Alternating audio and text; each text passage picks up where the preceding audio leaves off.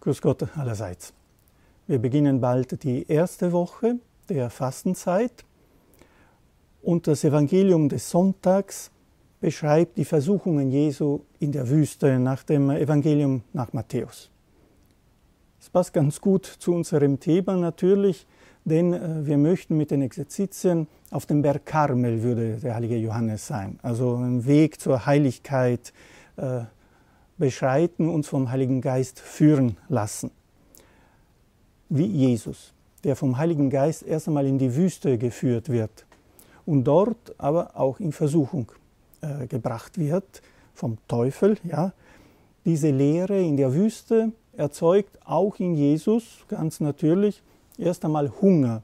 Also die Lehre erzeugt die Sehnsucht nach Fülle und in diesem Hunger in diesem Verlangen nach Essbaren, da ist schon ein Kern, eine Situation, wo auch der Teufel sich, also das Böse, sich einnisten kann.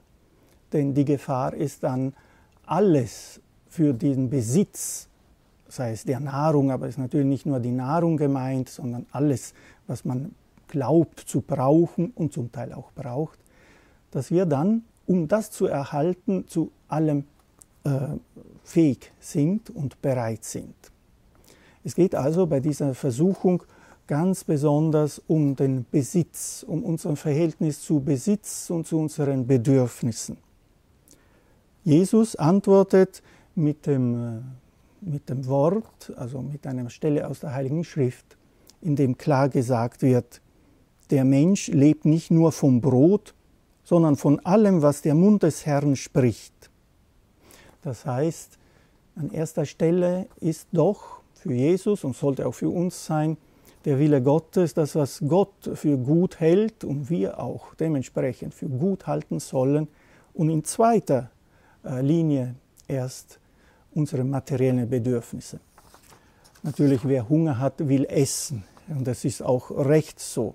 Aber wenn wir das von der leiblichen Situation, also vom Hunger nach Essbaren, ein wenig ausweiten, verstehen wir, dass Jesus hier die typische Versuchung hat der Besitzneigung, also das Besitzen wollen und dafür eben die eigene Seele auch dem Teufel zu verkaufen. Johannes von Kreuz schreibt, unsere eitle Sucht ist so beschaffen und von solcher Art, dass sie sich an allen Dingen festmachen will. Sie ist wie der Holzwurm, der das Gesunde annagt und seine Arbeit an guten und schlechten Dingen verrichtet. Also Besitzsucht, eine Sucht, die uns befallen kann. Im materiellen, wir wollen ansammeln, wir wollen besitzen, aber auch im geistlichen oder im zwischenmenschlichen auch. Wir wollen Menschen besitzen, womöglich, glauben, dass wir das brauchen, ja, lebensnotwendig ist. Es ist natürlich alles etwas pontiert ausgedrückt oder ja, überzeichnet. Aber überprüfen wir uns auch mal in diesen Tagen.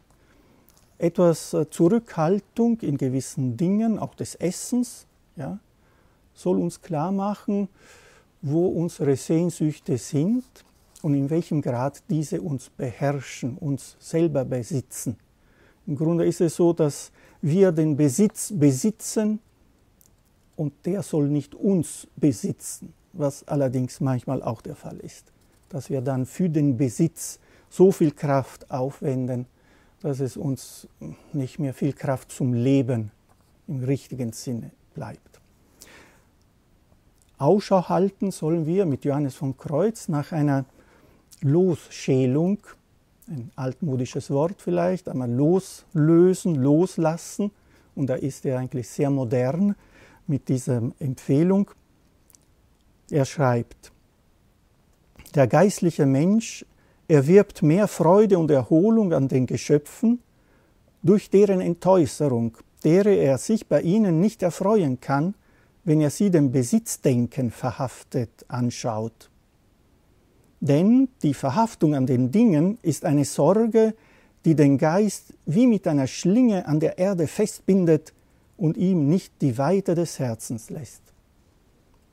Also wir genießen die Dinge, die Schöpfung, aber auch die Menschen im Grunde mehr, wenn wir sie loslassen können, wenn wir also eine gewisse Freiheit dem gegenüber haben. Die Bindung, die Sucht danach macht es eigentlich unmöglich, dass wir an denen wirklich Freude haben, dass wir sie genießen. Es geht also nicht, das sagt Johannes von Kreuz, um das Verzichten alleine, weil das Verzichten an sich so an sich ein Wert wäre, sondern damit wir schließlich ein gutes, ein gutes Verhältnis zu den Dingen, zu den Menschen entwickeln, das uns dann noch mehr Freude bringt, schließlich. Es freut sich also einer an allen Dingen, wie wenn er sie alle hätte, solange er keine Besitzerfreude an ihnen hat. Während ein anderer den ganzen Geschmack an allen insgesamt verliert, insofern als er sie mit besonderem Nachdruck auf Zueignung betrachtet. Je größer die innere Freiheit, umso größer die Freude und ja, der Genuss an den Dingen. Johannes zeigt uns deutlich den Weg, auf, den, auf die Schrift schauen, die Heilige Schrift, die Bibel kennenlernen, was Jesus und wie Jesus gelebt hat und auf das, was die Tradition, die Heiligen, die Kirche uns gesagt haben. Es ist interessant zu sehen, dass der Satan bei Jesus gerade Worte der Heiligen Schrift eigentlich verwendet, um, sie, um ihn in, in ähm, Versuchung zu geraten.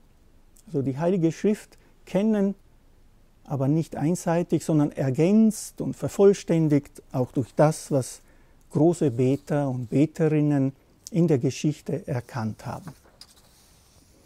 Für uns als Anregung in dieser ersten Woche zur Umsetzung, um größere Freude und Freiheit zu erlangen. Ein Stück weit dieses Loslassen üben.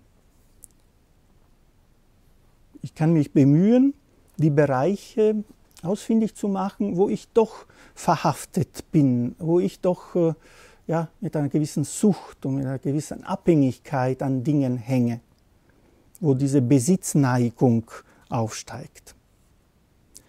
Und da mir auch gut überlegen, was sollte ich tun, um konkret davon loszukommen, um ein Stück mehr in die Freiheit zu gelangen. Vielleicht kann ich auch in der Heiligen Schrift eine Stelle, einen Vers suchen, die mir helfen können, eben solche schädliche Gedanken, Anhänglichkeiten zu bekämpfen. Alles, was uns den Frieden schließlich äh, raubt.